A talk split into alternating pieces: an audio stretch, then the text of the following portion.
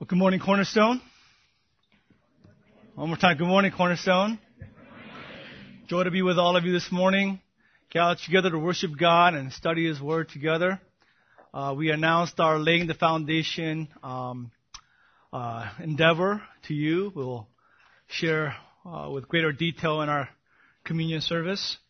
The knowledge that I use is uh, in my own life. My wife and I were married 10 years ago, and uh, I was a poor student in seminary, and my wife was a first year teacher. She was still getting a credential, but teaching as well at LA Unified. We got married in 97, and we moved into a two bedroom, small two bedroom, like house apartment in Lakewood. After about six months, we, we wanted to uh, consider uh, buying a townhome, uh, grow roots, establish our family, potentially grow our family, and want to get established in a location. So my wife and I thought, worked through the finances, and we could make the mortgage payments with relative comfort. But it was a down payment that was a great difficulty. We had to come up with about four thousand dollars uh, to afford a townhome, a foreclosed down, t- townhome that was uh, that was a mess, but it was good for us. And uh, for us back then, four thousand dollars might as well have been four million dollars. I mean, that was money that that was just too much for us. We thought it was wise. We thought it was good for our family. We thought it'd be glorifying to the Lord. So we began to uh, tighten our belts, right? We began to trim our budget. Instead of getting a large Diet Coke, I get a medium Diet Coke, right? That kind of thing. Instead of a super size, get a regular size. Instead of Serene, I don't know, going to the salon for a haircut, I'd cut her hair. Uh, not that drastic, but you know what I mean. We cut corners, scrimped and saved. After a year, we scrounged together $4,000 to uh, put a down payment for our townhome. If you guys were there, right here in Anaheim, um, we got a low, low place, and I didn't tell her after until after we moved that it was only two blocks from Motel Row, a very uh, kind of a difficult place, you know, a lot of crime and so forth happening there. But I didn't tell her we're so close until we after we moved. So she felt safe while we're there. But after we left, she told me I should have told her earlier. Um, but that's how we got in, and that's what we're trying to do as, as a church as well. Um, we can definitely afford uh, maybe monthly payments for a place, but it's a down payment that's very difficult. So as a church, we're calling our family members to tighten belts, scrimp and, scrimp and save, and uh, trim their budget so that we might come together as a church to consider God's will for a building, a location for us in the future. We have, we're not locked into a building. We're not locked into any land or location. We're just purely seeking God's will. And whatever He provides, we will be joyful, we'll be grateful, we'll be thankful. It's a great opportunity for us. I always long for this kind of um, barn raising kind of uh, event at, at a church. You know, you know, in the Midwest, people get together, they spend like a weekend, and they they do a barn raising, right? They they do their woodworking, they do their plumbing and electrical. Everybody comes together and they spend like few days working together. They grow in fellowship and all of that uh, together. Now we can't do that because no one has those skills here in Southern California, right? Uh, if we were to do a barn raising, it would collapse next week, and it'd be very dangerous. Um, and uh, we don't have skills, we don't have the wherewithal, we don't have time, we're so busy. But this is an opportunity where we can do this. Come together and give of ourselves and our families. And our prayer is in years to come, we'll look back and God will use this as a means for His gospel, means for His glory. And we'll look back and we'll praise God that how God used ordinary means, ordinary people and ordinary means to accomplish supernatural ends, which is proclamation of the gospel, to edify the saints, to save the lost, all to the glory of God. So, more information will come up during our communion service. Um, most of you know the, the pastors, elders, or pastors and leaders of our church came back from uh, together for the gospel conference in uh, Louisville, Kentucky this past week. We were there for three nights or four days, or four ni- three nights and four days of us learning under these godly men. It was a tremendous time of uh, sitting under these uh, students of the Word, teachers of the Bible, and we were greatly impacted by their ministry of teaching to us. It was so sobering to see these men who had given their lives for the gospel ministry. who have given their lives to Christ Church and ministry of the Word. It was so impactful just by the testimony of their lives. To see R.C. Sproul, he was so weak in his body, he had a stroke a few years ago, that he could not stand any longer. They propped him up in a wooden uh, stool, so he sat through his preaching. Though his body was weak, his uh, spiritual power was great, and what a powerful example to us. Ministry of the Word, Pastor MacArthur preached as well. I think he's uh, early 70s. So over 40 years pastoring his church, preaching the Word. And um, we understand, and I understand what how incredible that is. Ministering for 10 years, that's incredible. 20 years, that's hard. Preaching for 40 years, that's a miracle. That's incredible. That's supernatural. And all these years, he has not deviated from the gospel. He has not gone astray. All these men have not gone astray from the word of God. They're faithfully uh, explicating the word of God for the benefit of the church and the lost. And so for us to just be in the same convention center with them and to hear them and to see, see them model these truths was a great, great blessing to us. We got to spend a lot of time together, a lot of food, a lot of joking around. We had an impromptu bowling tournament on one of the evenings, and our team lost by less than a pin. Right? So I, I demanded a recount, but they wouldn't, you know, they wouldn't, uh, you know, submit. So I was a little bitter. I can't believe it. A 0.6 pin, right? Uh, not even a pin, less than a pin, and we lost. So I demand a, you know, rematch, and uh, I'm gonna go practicing tonight. So if you want to join me. And some of you guys saw me on that uh, YouTube thing on challies.com or .org. And uh, we're just sitting there late to our meeting, late to one of the sessions, and they actually asked Francis if he wanted to share. And it was like persecution. So I, Francis was like, here's our pastor. Have him do it. So I know if there's persecution arises in America, I'm not going to count on Francis to my back. He's to call me out He's the man. He's the, he's, he's the one you want. He's responsible. So I, I shared a little bit and like next day I, I regret I left something out. I, I forgot to say, I should have said something. Not about my wife or kids. I should have said, go Lakers. man, that would have been so awesome. Like right in the middle, like stick in go Lakers, then they can't, you know, edit it out. And so I choked next time. Next time. Well, open your Bibles to 2 Timothy chapter 1 verse 8. Continuing our study. 2 Timothy chapter 1. We've discovered thus far verses 1 through 7 contain no commands. No commands whatsoever. Starting with verse 8 to the rest of the chapter, we find five commands that Paul gives specifically to Timothy. Five commands to Timothy, and they apply to each of us. The first command is found in verse 8. Do not be ashamed of the testimony about our Lord, Timothy. They're going to shame you. They're going to consider it a disgrace to proclaim the gospel of Christ. This shameful message about this crucified Lord. They're going to try to intimidate and humiliate you, but do not feel shame. If you feel shame, that is misplaced. In fact, it is honor. It is a privilege. This message, this testimony about our Lord, it's beautiful. It's a gift. So Timothy, do not be ashamed. The second command is do not be ashamed of me, his prisoner. And that is the subject of our study this morning. Do not be ashamed of the testimony, and it goes also to do not be, ash- do not be ashamed of me, his prisoner. Now this letter was written around AD 66 or 67 AD. During this time, state persecution was rampant uh, in the land.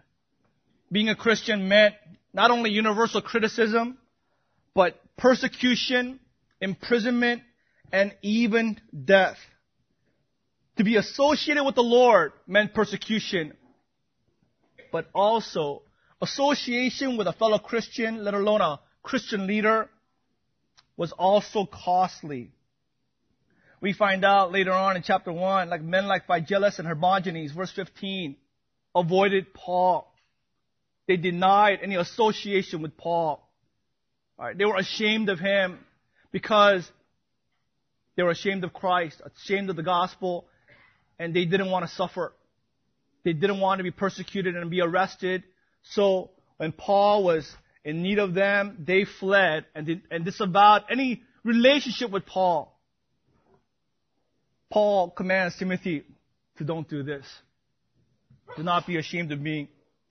Now, we have to ask this question, why this command? Because at face value, it sounds a little bit self-serving. It sounds a little bit prideful or self-centered. Paul, you are the worst of all sinners according to your own words. You should be ashamed of yourself. How much more should the church the Christian faith is not about making much of man or Christ's servants. The Christian faith is about making much of Christ. So how could you put on the equal level, not be ashamed of the gospel and not be ashamed of me? Paul, it doesn't make sense. It seems to contradict your own statements in your letters. It sounds like Paul, prison life has gotten to Paul. And is causing him to make a serious error in judgment by commanding Timothy do not be ashamed of him. I believe there are three reasons why Paul gave this Timothy, gave these, this command to Timothy. Three reasons why. First reason is that Paul is an apostle of Jesus Christ, uniquely represented Jesus Christ. He was Christ's unique emissary. His representative. He stood for Christ. So when Paul spoke, Christ was speaking. When Paul acted in his official position, Christ was acting. Christ was with him. It's, it has always been this way. Prophets of God who spoke for God, however they were treated, that is how they were treating God. That is how they were treating the Lord. You could not separate God and His prophet, His mouthpiece. There was a direct connection, direct tie between God Himself and the person that He appointed to speak on His behalf. Let me read to you just Exodus, some passages from scripture. Exodus 16:8. When the Israelites were grumbling against Moses. Remember they were complaining. Imagine 2.1 million people complaining against you and blaming you for getting lost.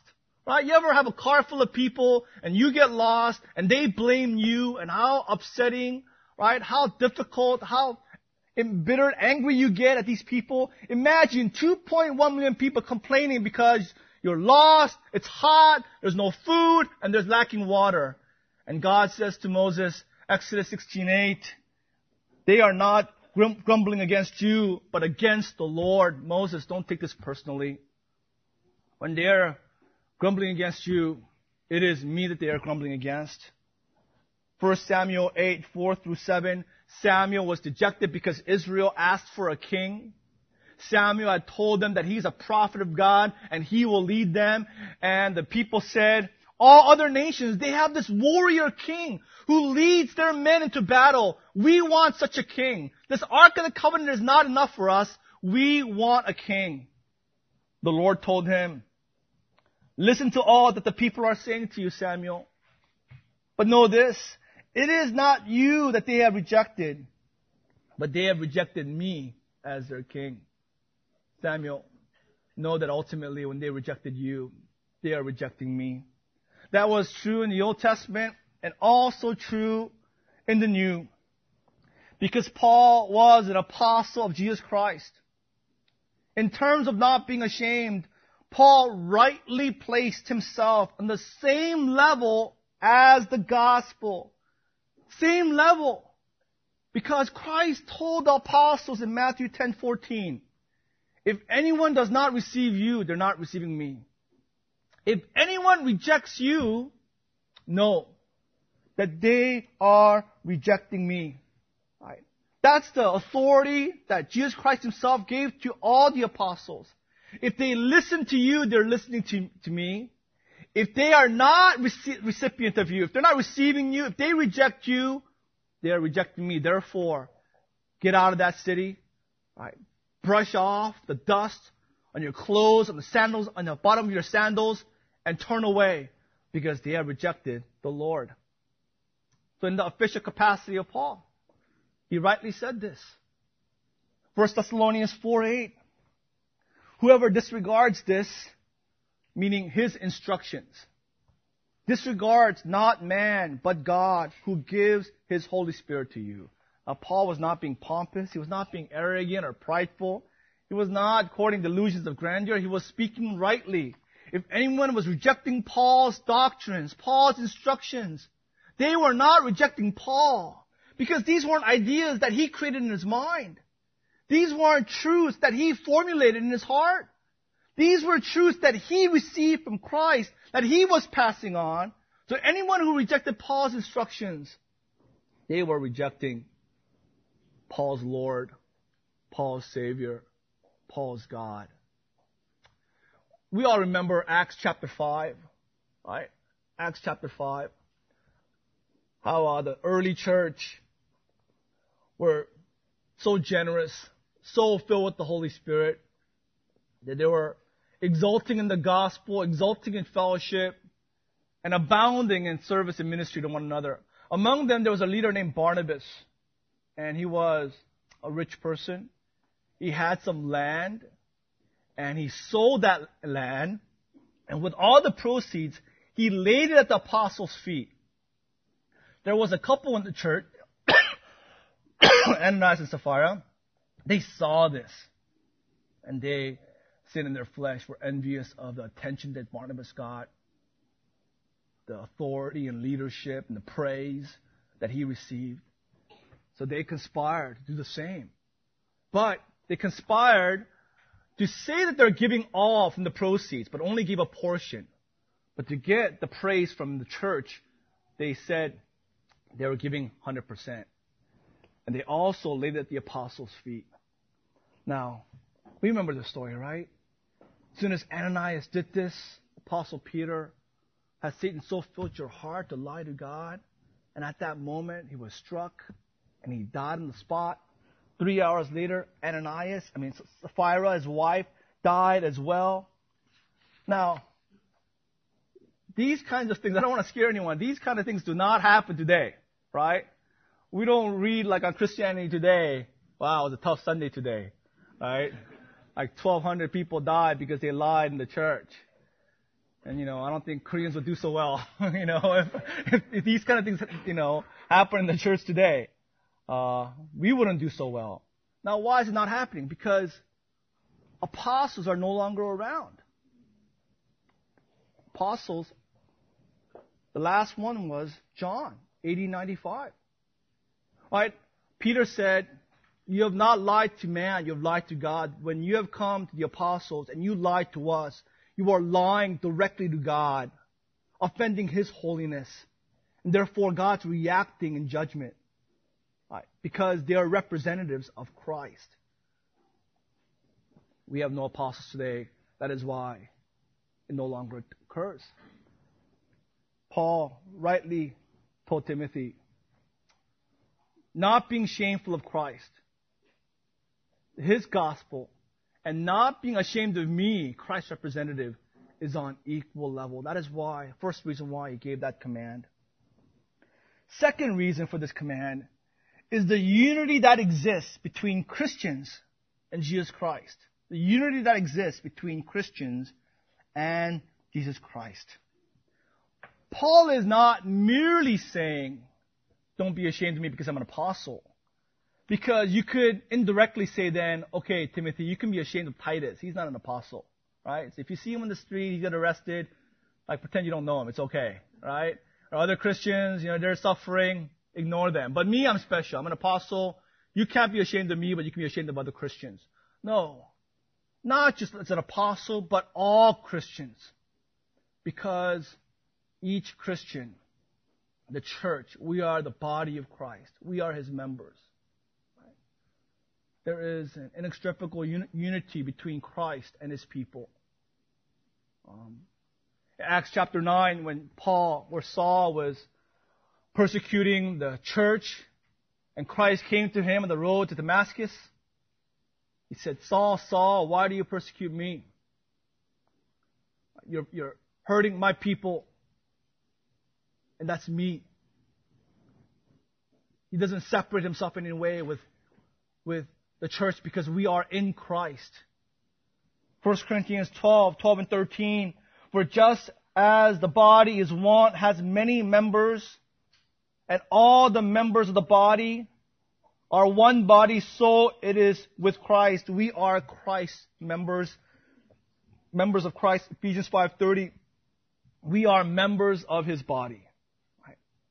So all Christians represent Christ because we are in Him.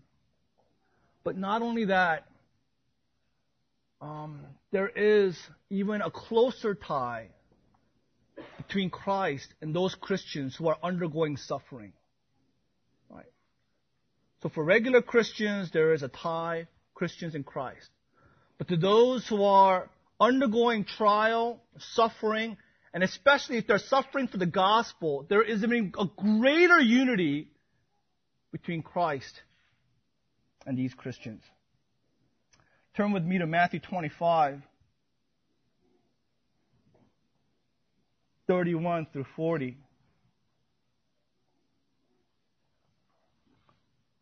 Twenty-five, thirty-one through forty, a parable that we are somewhat somewhat um, familiar with. 25:31 when the son of man comes in his glory and all the angels with him then he will sit on his glorious throne. Before him will be gathered all the nations and he will separate people one from another as a shepherd separates the sheep from the goats. And he will place the sheep on his right and the goats but the goats on the left. And the king will say to those on, the, on his right come you who are blessed by my father Inherit the kingdom prepared for you from the foundation of the world. And he accounts the fruits of their salvation, the evidences of their true faith in Christ. For I was hungry and you gave me food. I was thirsty and you gave me drink. I was a stranger and you welcomed me. I was naked and you clothed me. I was sick and you visited me. I was in prison and you came to me. The righteous will answer him saying, Lord, when did we see you hungry? When did, when did I feed you? I, I don't, I mean, I remember feeding Jesus Christ, right? I, I would remember giving water to you, giving you a drink. When did we welcome you into our home, clothe you? When were you sick and I visited you? When were you in prison and I came and ministered to you and prayed for you? Verse 40, and the king will answer them, Truly I say to you, as you did it to one of the least of these, my brothers, you did it to me. So right off the bat, we know this is not a call to social activism. It's not a call to do compassion ministry. We should, but not, not according to this passage. He's talking about my brothers, meaning Christians. And whatsoever you do to the least of my people, you're doing it to me. Right? So when you see a Christian who's suffering, a Christian who is naked, who is hungry, who is in prison, and you help him or her, Christ says, I am there. You're doing it to me. You are serving me. You are caring for me. You are helping me. Right. All Christians, but doubly so if you're a Christian who is going through suffering. That's what Paul is saying. I'm not in a palace. I'm not in a five star hotel. And, and, Timothy, will you come and not be ashamed of me? I'm not in a position of power or glory. I'm in a dungeon, chained to the wall, treated as a criminal, and you must not be ashamed of me. Because whatsoever you do to me, Timothy, you are doing to Christ. And for your own soul's sake, I want you to be on the right. So do not be ashamed of me. The third reason, and Paul gives us this reason, He says, Because I'm a prisoner of Christ. Nor of me his prisoner.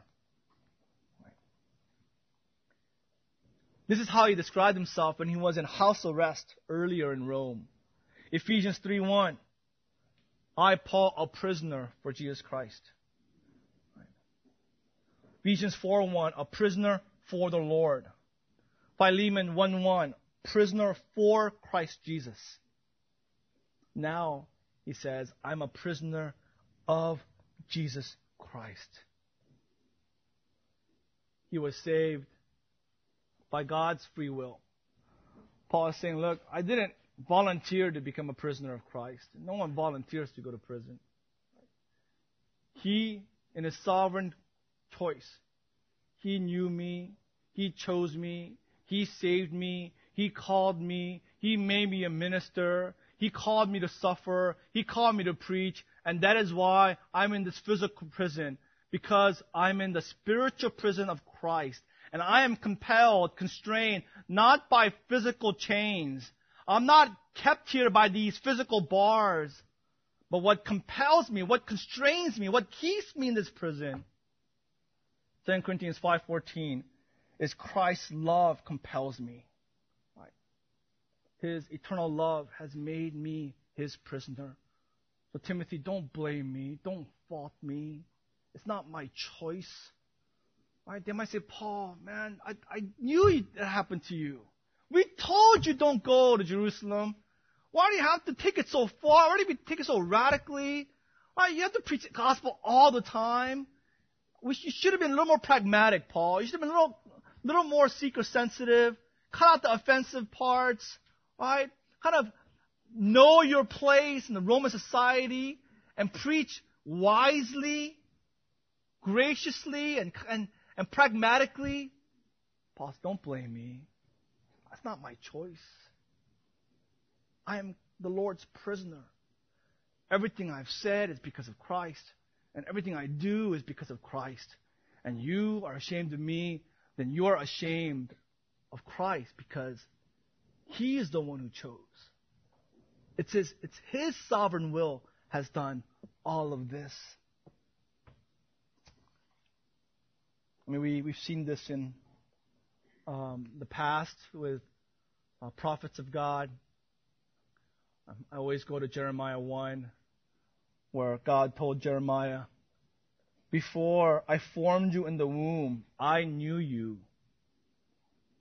Before you were born, I consecrated you, appointed you a prophet to the nations.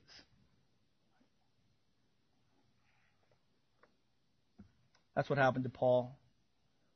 Acts 22:10. He said, "What shall I do, Lord?" On the road to Damascus, Lord said to him, "Rise, go into Damascus, and there you will be told all that is appointed for you to do." Galatians 1:15. But when he who had set me apart before I was born called me by his grace. Before I was born, Timothy, I had no choice in this matter. Right? 1 Timothy 2 7, for this I was appointed a preacher and an apostle. Go down to verse 11, chapter 1 of 2 Timothy. I was appointed a preacher, an apostle, and teacher. An important um, perspective for Paul God's sovereignty. So based upon these three reasons, Paul commanded Timothy, do not be ashamed of Paul because his apostleship, because he was a Christian who was suffering for the gospel, and because he is who he is, and he was where he was, all because of God's sovereign choice. That's the first. Second commandment. Third command is second part of verse 8. Do not be ashamed of the testimony. Do not be ashamed of Paul. But instead of being ashamed, our response must be share in suffering for the gospel by the power of God. Share in suffering for the gospel by the power of God. Now, it struck me this week. studying this passage that I understand now far better. I understand far better now why Paul gave that gave that reminder in verse seven that we have not received the spirit of fear, but of power, love, and sober judgment, self-control. Right. In light of verse eight, we understand verse seven. He he reminded Timothy to set aside fear because he was doing prep work he was preparing Timothy for what he was about to say. He was strengthening and steadying Timothy's heart so that he might receive these three commands. He knew what will hinder Timothy to obey these commands was fear. Right? Fear. Cowardice, anxiety, fear, if left unchecked, will grow and paralyze a believer and cause a believer to be ashamed of Christ's testimony. Right? That was Peter. Right? And before Pontius Pilate, when Christ was being persecuted, Peter didn't check his heart. He was ashamed of Christ. If fear unchecked, if not dealt a death blow, if not mortified, will paralyze a believer and cause him or her to be ashamed of Christian leaders. And fear will cause us to run away from suffering. Right? Because uh, we lose control when we're suffering. Right? We, we are submitted to God's sovereignty and the ordained authorities of persecution of this world. Therefore, fear compels us to run away. That is why Paul said, Timothy, we have not received the spirit of fear, but power, love, and self control. Therefore, do not be ashamed. Gospel me instead. Share in suffering for the gospel. It's a single word in the Greek. Right sun kako patheo, together evil suffer. Right. Suffer together with me this evil. For Timothy and for believers, for first century believers who were reading this letter, persecution was not a theoretical idea. It's so different for us, 21st century Orange County, California Christians reading 2 Timothy, and for the first readers of this letter, for Timothy reading this letter, for them, it was not just this, you know, persecution wasn't like Christian biographies. It, it wasn't um, reading books or articles or hearing about prayer, prayer requests halfway around the world. For them, it was a reality outside their front door. It was a daily reality. For anyone who confesses Christ, they were unsynagogued. They were excommunicated from the synagogue, removed, expelled from uh, the Jewish community, from their relatives, from their family, ostracized, persecuted by family members. To confess Christ meant state persecution. It was an illegal religion. So any association with Christ and Christians meant persecution. Hebrews 10 talks about this. Imprisonment, seizure of possessions, separated from family, and even having your life being taken away. Now think about this. This is truth. This is verified by church history. And it is so radical for us, so different for us. You know, I remember being a college student and be a Christian and say, yeah, right, if I was arrested and separated from my wife, I would stand for Christ. And if I was arrested and uh, I was in prison, I couldn't see my kids, I would stand for Christ. And if they were to take my life, wow, man, I will give glory to God.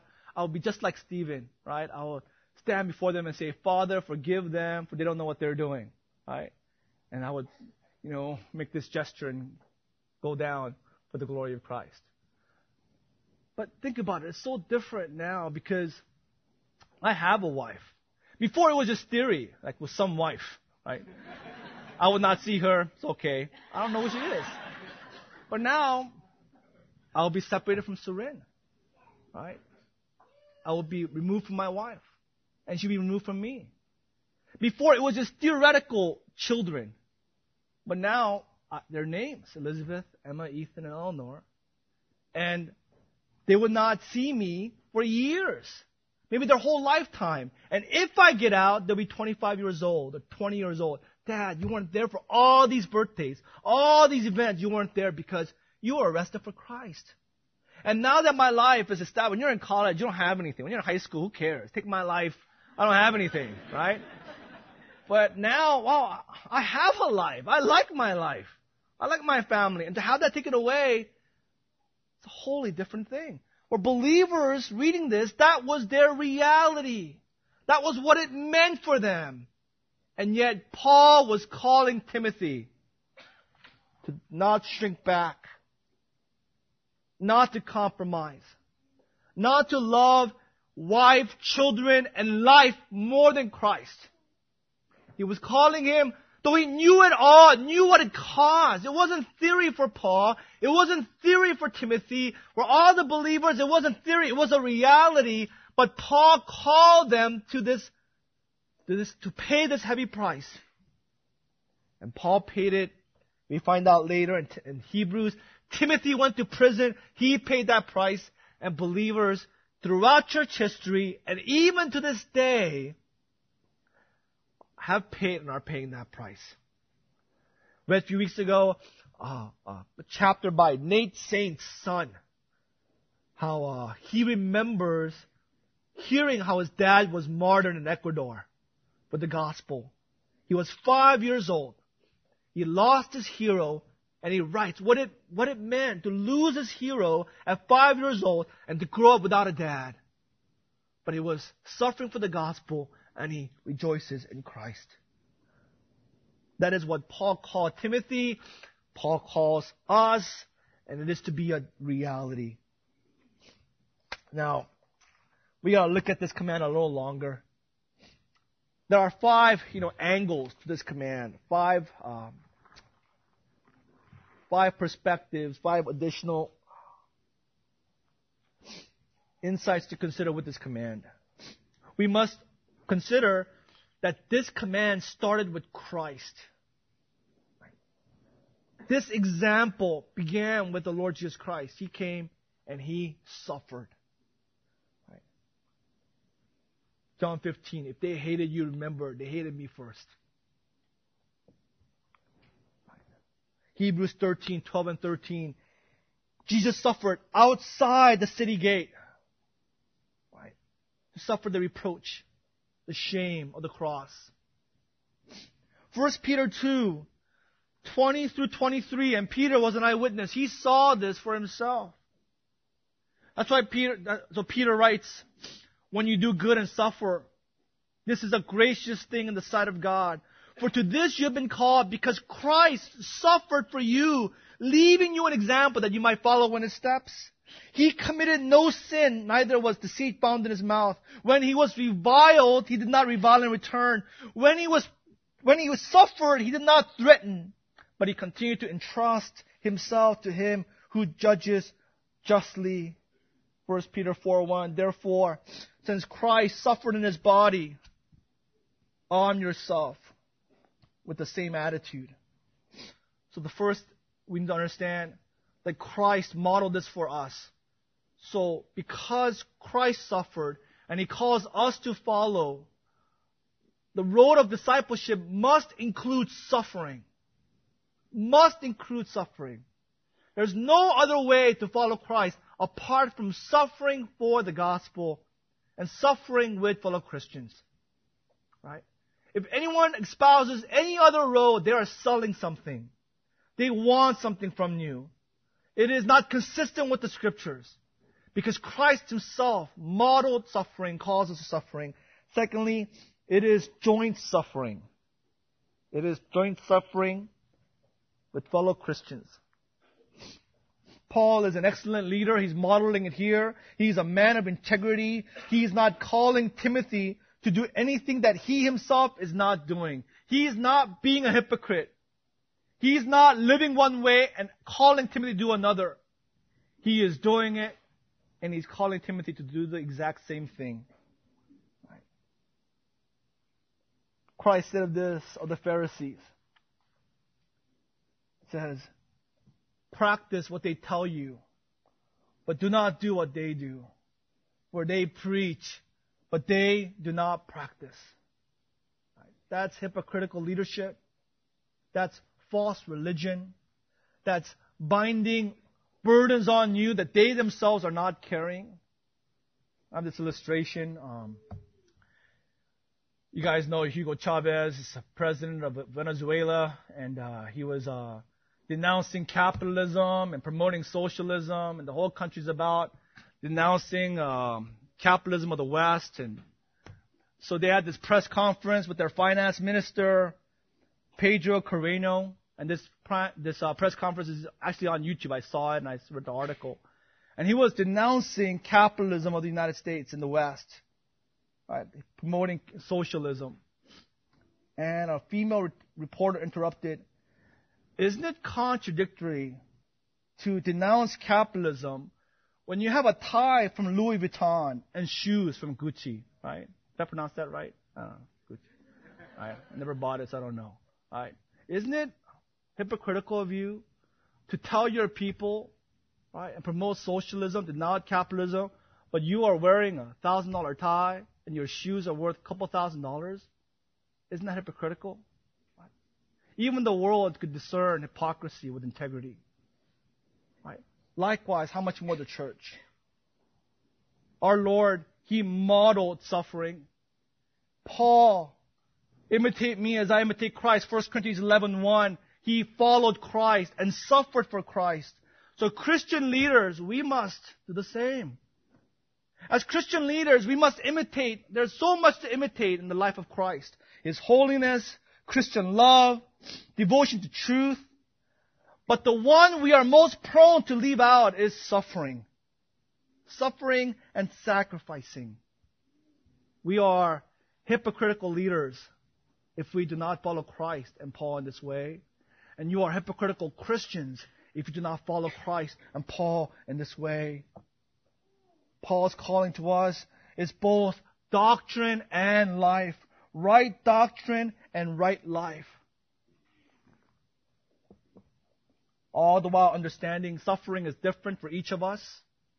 Right? There is no one way to suffer. For each of us, it's unique. And we must keep our eyes on the cross and ourselves, not on others. Remember John 21, when Christ told Peter he'll be martyred for the faith? What did Peter say? What's going to happen to John? Right? Well, you say, I'm going to suffer, I'm going to die. Okay, I'm happy long as, uh, John suffers and dies too, right? And Christ said, Peter, right, what is it to you? What happens to John? You follow me. All of us. We must not look to others. Look to Christ. Look to the scriptures. And how is Christ calling you to suffer? And in your heart, you might grumble. This guy sitting next to me, he's not suffering at all. Now, this girl next to me, she's living a charmed life, right? Living in the world, living in Christ. So not fair. Christ says, Who, what is it to you? What your fellow believers do, you follow me. Thirdly, it must be voluntary. It must be voluntary suffering. That's one, it's one thing to undergo suffering that is not under your control. illness, natural disaster, loss of a loved one. This is not what Paul is calling us to. He's calling us to volunteer to suffer. Fourthly, it is specific suffering. It is suffering for the gospel. There is a distinction. Suffering in the gospel and suffering for the gospel. I remember many years ago, we're in a Bible study. This guy came to me and he said, Oh, how he's suffering for Christ because he got a traffic ticket. And oh, how it's difficult for him as a Christian. And I said, brother, that's not suffering for Christ. First of all, you broke the law. You deserve that ticket. I've seen, I've been in your car. Man, you should have gotten five tickets by now, right? Second of all, non-Christians get tickets as well. That's not suffering for Christ. Now you can suffer in Christ while you're going through difficulties. When you suffer through illness or loss of family members, you experience personal tragedy, and you suffer as a Christian in that manner of hope where you have joy, you have contentment, you have, you practice faith, you're praising God, you're confessing sin, you're serving others in the midst of your suffering, that is suffering as a Christian and that's noble. That is honoring to Christ. But that is not suffering for Christ.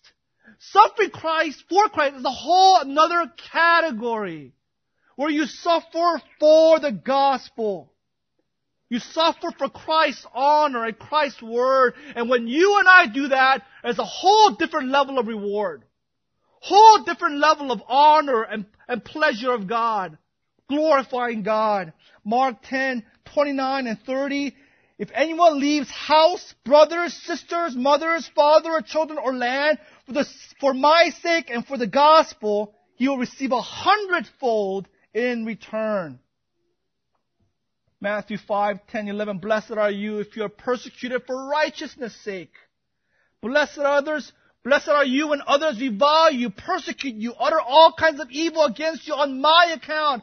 You should rejoice and be glad, Christ said, for great is your reward in heaven. So when we suffer in Christ, there is reward. When we suffer for Christ, reward times a hundred, hundredfold reward. Finally, we are to suffer empowered by God Himself. Right? Empowered by the power, empowered by God. Last phrase of verse 8, by the power of God. What is the power of God? We should know this. What is the power of God? Romans 1:16. I am not ashamed of the gospel, for it is the dunamis, the dynamite, the power of God. We are to suffer not by the power of self-will, not by power of the flesh, but by the gospel of God. We are to endure suffering for the gospel by depending on the message of the gospel. Isn't that amazing? The gospel gives us the spiritual strength to endure gives us power to fight and stand in the fight. The gospel enables us to resist the temptation to lose heart and lose hope. Helps us to fight against the desire to run away. Temptation to give in to our worst fears and run. That is why, starting with verse 9, Paul articulates the gospel. We'll study that next week. This is how we are to suffer by trusting in the gospel of God's sovereign grace. Well, closing thoughts, a few applications for us to uh, consider as we close our time. Understand that these that these commands were given to Paul to Timothy over 2000 around 2000 years ago. So principles are directly toward him, but we can draw universal principles for us, and we can apply these truths for us. So for Timothy, it meant don't be ashamed of Paul. For us, what does it mean? It can mean, one application is, don't be ashamed of your church leaders. Right? Don't be ashamed of me. Right? Don't be ashamed of Bob. Right? Don't be ashamed of your flock shepherd. Right? In your heart, in your behavior, in your attitude. I told you last week when I was a youth student, I think in ninth grade, went to church. My youth pastor was this, you know, short guy, thick accent, thick glasses. Only thing cool about him, Kelly remembers, was he played guitar. Only thing cool. Other than that, uncool, right? My first thought, honestly, was, wow, what a loser. Man, this is his life, right? And you know what happened? Six years later, I was a youth pastor at the same church, uh, preaching at the same pulpit, leading, leading that same church, serving that same church. I was ashamed because I was not a Christian. As a Christian, right, our application is to not be ashamed of your leaders. Don't despise us. Don't look down on us. Don't treat your elders, pastors, and flock shepherds lightly. Ah, you know, what does he know? Right? Oh, man, he's always just accountability, accountability, right? Oh, so many meetings. He wants to get together. Right? Don't view our ministries, our teachings, our counsels with a flippant attitude. Take to heart our lives. Take to heart our examples. Take to heart our instructions and our counsels. Turn with me to 1 Thessalonians 5, 12 through 13. 1 Thessalonians 5, 12 and 13. Paul wrote, We ask you, brothers, to respect those who labor among you and are over you in the Lord and admonish you, and to esteem them very highly in love because of their work. Be at peace among yourselves. So, clear instructions, clear applications for us. Respect, honor the leaders who labor among you, who are over you, who admonish you. Consider them and give honor to whom honor is due you are to give greater esteem to pastors James, Marcus, and Dan than to pastors Piper, Mahaney, or MacArthur. You are to have greater esteem for your flock shepherd because they labor for you. John Piper doesn't know your name. MacArthur is not your pastor, right? Mahaney is not your shepherd. He's not laboring for your soul. He's not praying for you, but your flock shepherd is. Your pastor is. So wholly dishonoring to esteem a pastor from someone else, somewhere else, and a shepherd in your own church, in your own flock. Have greater respect for the elders, pastors, and leaders who labor among you, who teach you, who shepherd you, than guest pastors, preachers who visit us. Right? It's like um, esteeming babysitters over your own parents. Oh, mom, that babysitter was so great. So patient with us. So wise. Cooked the best meals. Because she babysits once a month, right? I'm with you every single day, 24-7. And you're telling me how great this babysitter was that comes like once in a while? Uh, if you're a parent, you get very angry. Right? Right? It'd be holy. Right? It'd be dishonoring likewise in the church. Esteem these men not for who they are, but for their work. Esteem them who labor hard. So if your shepherd is not laboring hard, right, then you take a C, you know, shepherd. That's how much you honor him. If your pastor is lazy, right, he's not a good example, he's not godly, you esteem and honor him to the level that he is worthy, right, by his life, by his conduct, by his labor. Turn to Hebrews 13:7. Hebrews 13:7.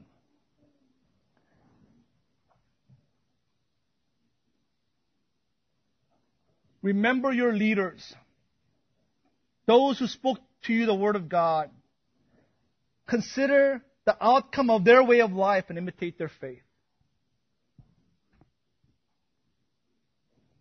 Command to believers to consider and remember, observe their leaders those who spoke in person the word of God to them. Command to consider the outcome of their way of life, to consider their lives, and to imitate their faith. Now, this is critical. This is important. Now, after each session or after each night at Together for the Gospel, we gather together, and what are we doing? We're talking about these pastors, these preachers. We're evaluating their sermons, evaluating their ministry, and being somewhat critical at times about uh, their strengths and weaknesses. And I can do that because I know that's what you guys do as well. Right, after Sunday, oh, that sermon was so long. He said it was the end. He didn't end it, right? He lied to us. He said final point, and he kept on going. Oh, Pastor James, he thinks, you know, this, and, uh, you know, all these things. That's fine, right? I mean, if you don't want the spotlight, don't be on the court, right? If you don't want to be observed, then go take a seat in the bleachers. Nobody's going to look at you. If you want to lead, that's part, that's part of the program on your part, though, is not to venerate leaders where you have a blind loyalty and you blindly follow them. Consider their lives and critically evaluate by the Word of God their faith that's worthy of imitation and the parts of their lives that are not worthy of imitation. Because the standard is not man, but it's Christ. And I'll tell you honestly, there are areas of my life that are not worthy of imitation. And if you imitate me, that's to your own detriment. Uh, that's to your own harm. You should be discerning and wise enough to look at my life, look at my ministry, look at my family, and consider the scriptures and say, yeah, that part, A, B, C, D, E, F, G, that's faith. I want to imitate that. But man, H, I, J, K, L, M, N, O, P, Q, R, S, T, U, V, that's like no good. Right? I'm not going to imitate that. So you should be critically evaluating your elders, your pastors, your flock shepherds in love and imitate faith. Imitate that which corresponds to the scriptures. And then down to verse 17. All the while, though, obeying your leaders, submit to them, for they are keeping watch over your souls, as those who will have to give an account, knowing the responsibility knowing the seriousness of our role. We have to give an account to God for your souls. Obey and submit. And let them do this with joy and not with groaning, for that would be of no advantage to you. Right. Rather, he was saying, don't be ashamed of your leaders. Instead of being ashamed, submit to them. Submit to them. In the history of our church, we've never had a group of our members directly go against the decision of the elders in our 10 year history, we've never had that except once. One time many years ago, a group of our men directly went against our decision. At that time, we're a sports oriented church. Right? And that's Bob's fault, my fault. It's our fault because we love sports.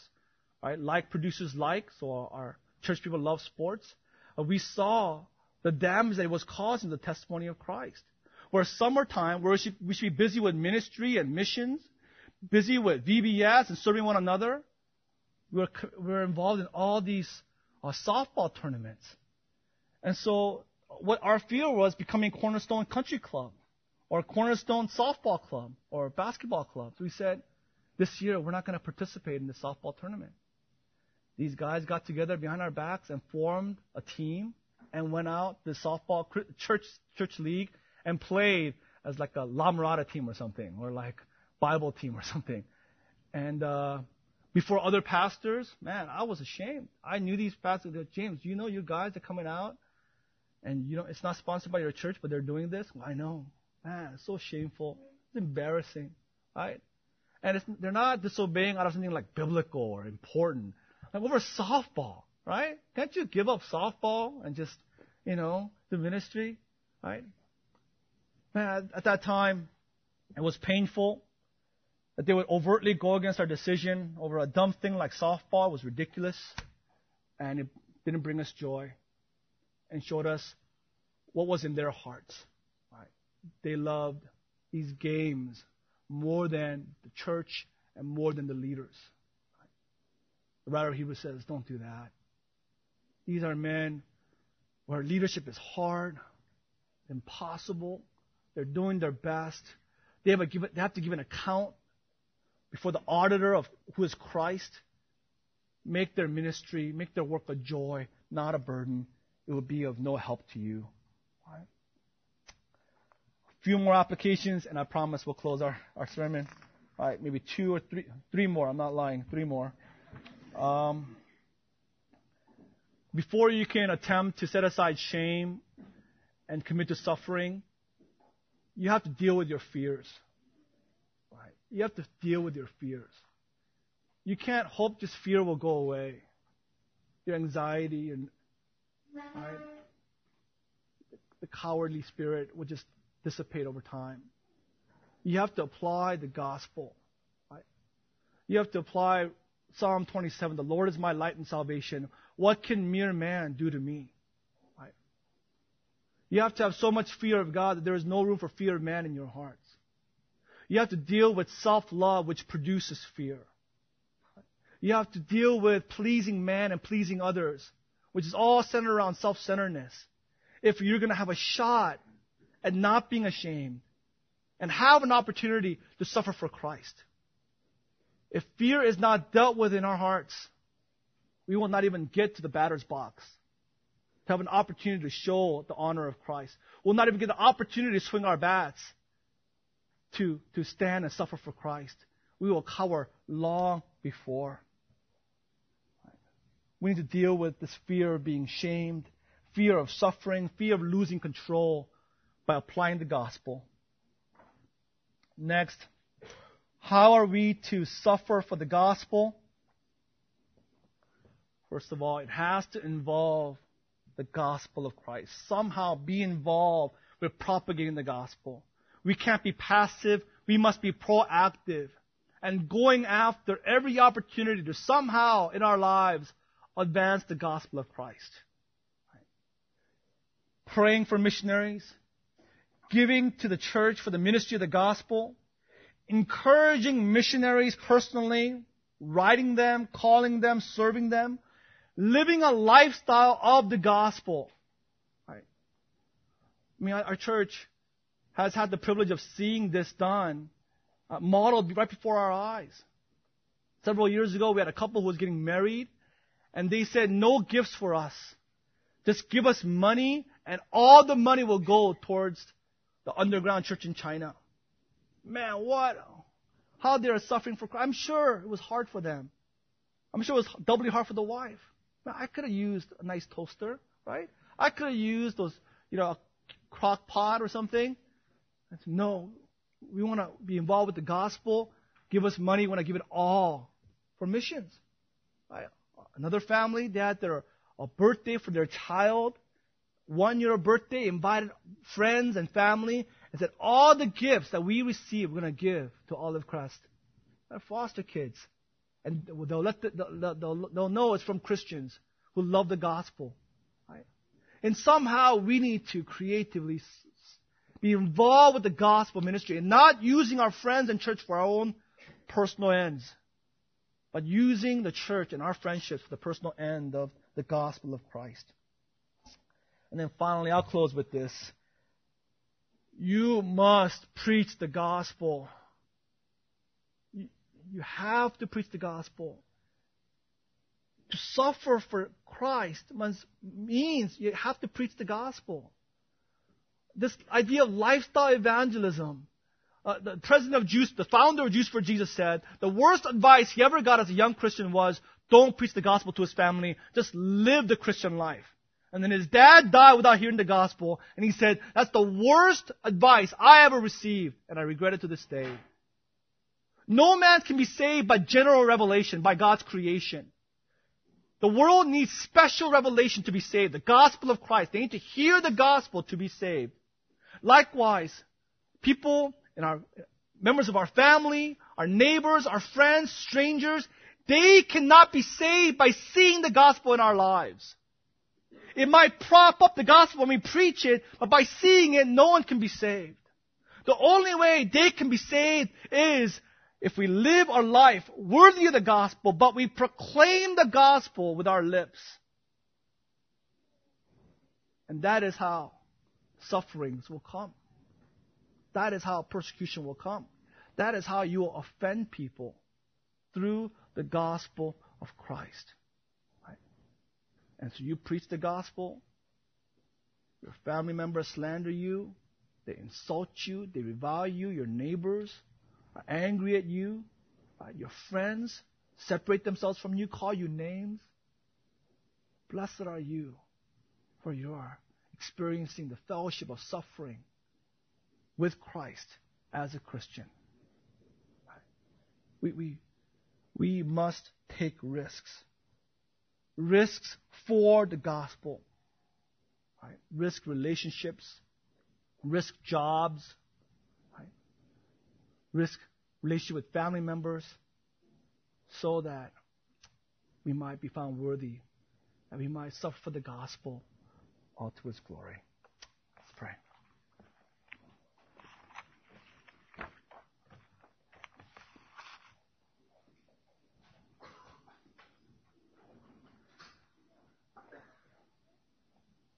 Lord, we are so thankful to you for the beautiful gospel of Jesus Christ, where infinite mercy has been poured out upon us, unworthy, undeserving souls.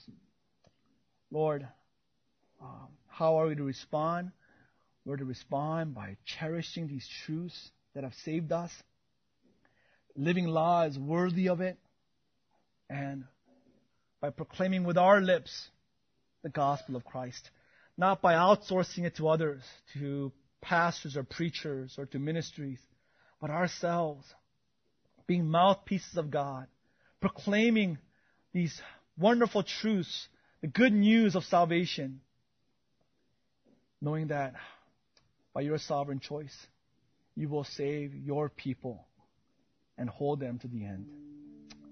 We pray that you would, by the power of God, hold and keep us, that you would cause our eyes to be fixed on the cross and thereby our hearts to be fueled to minister the gospel and suffer for the gospel. In Jesus' name we pray. Amen.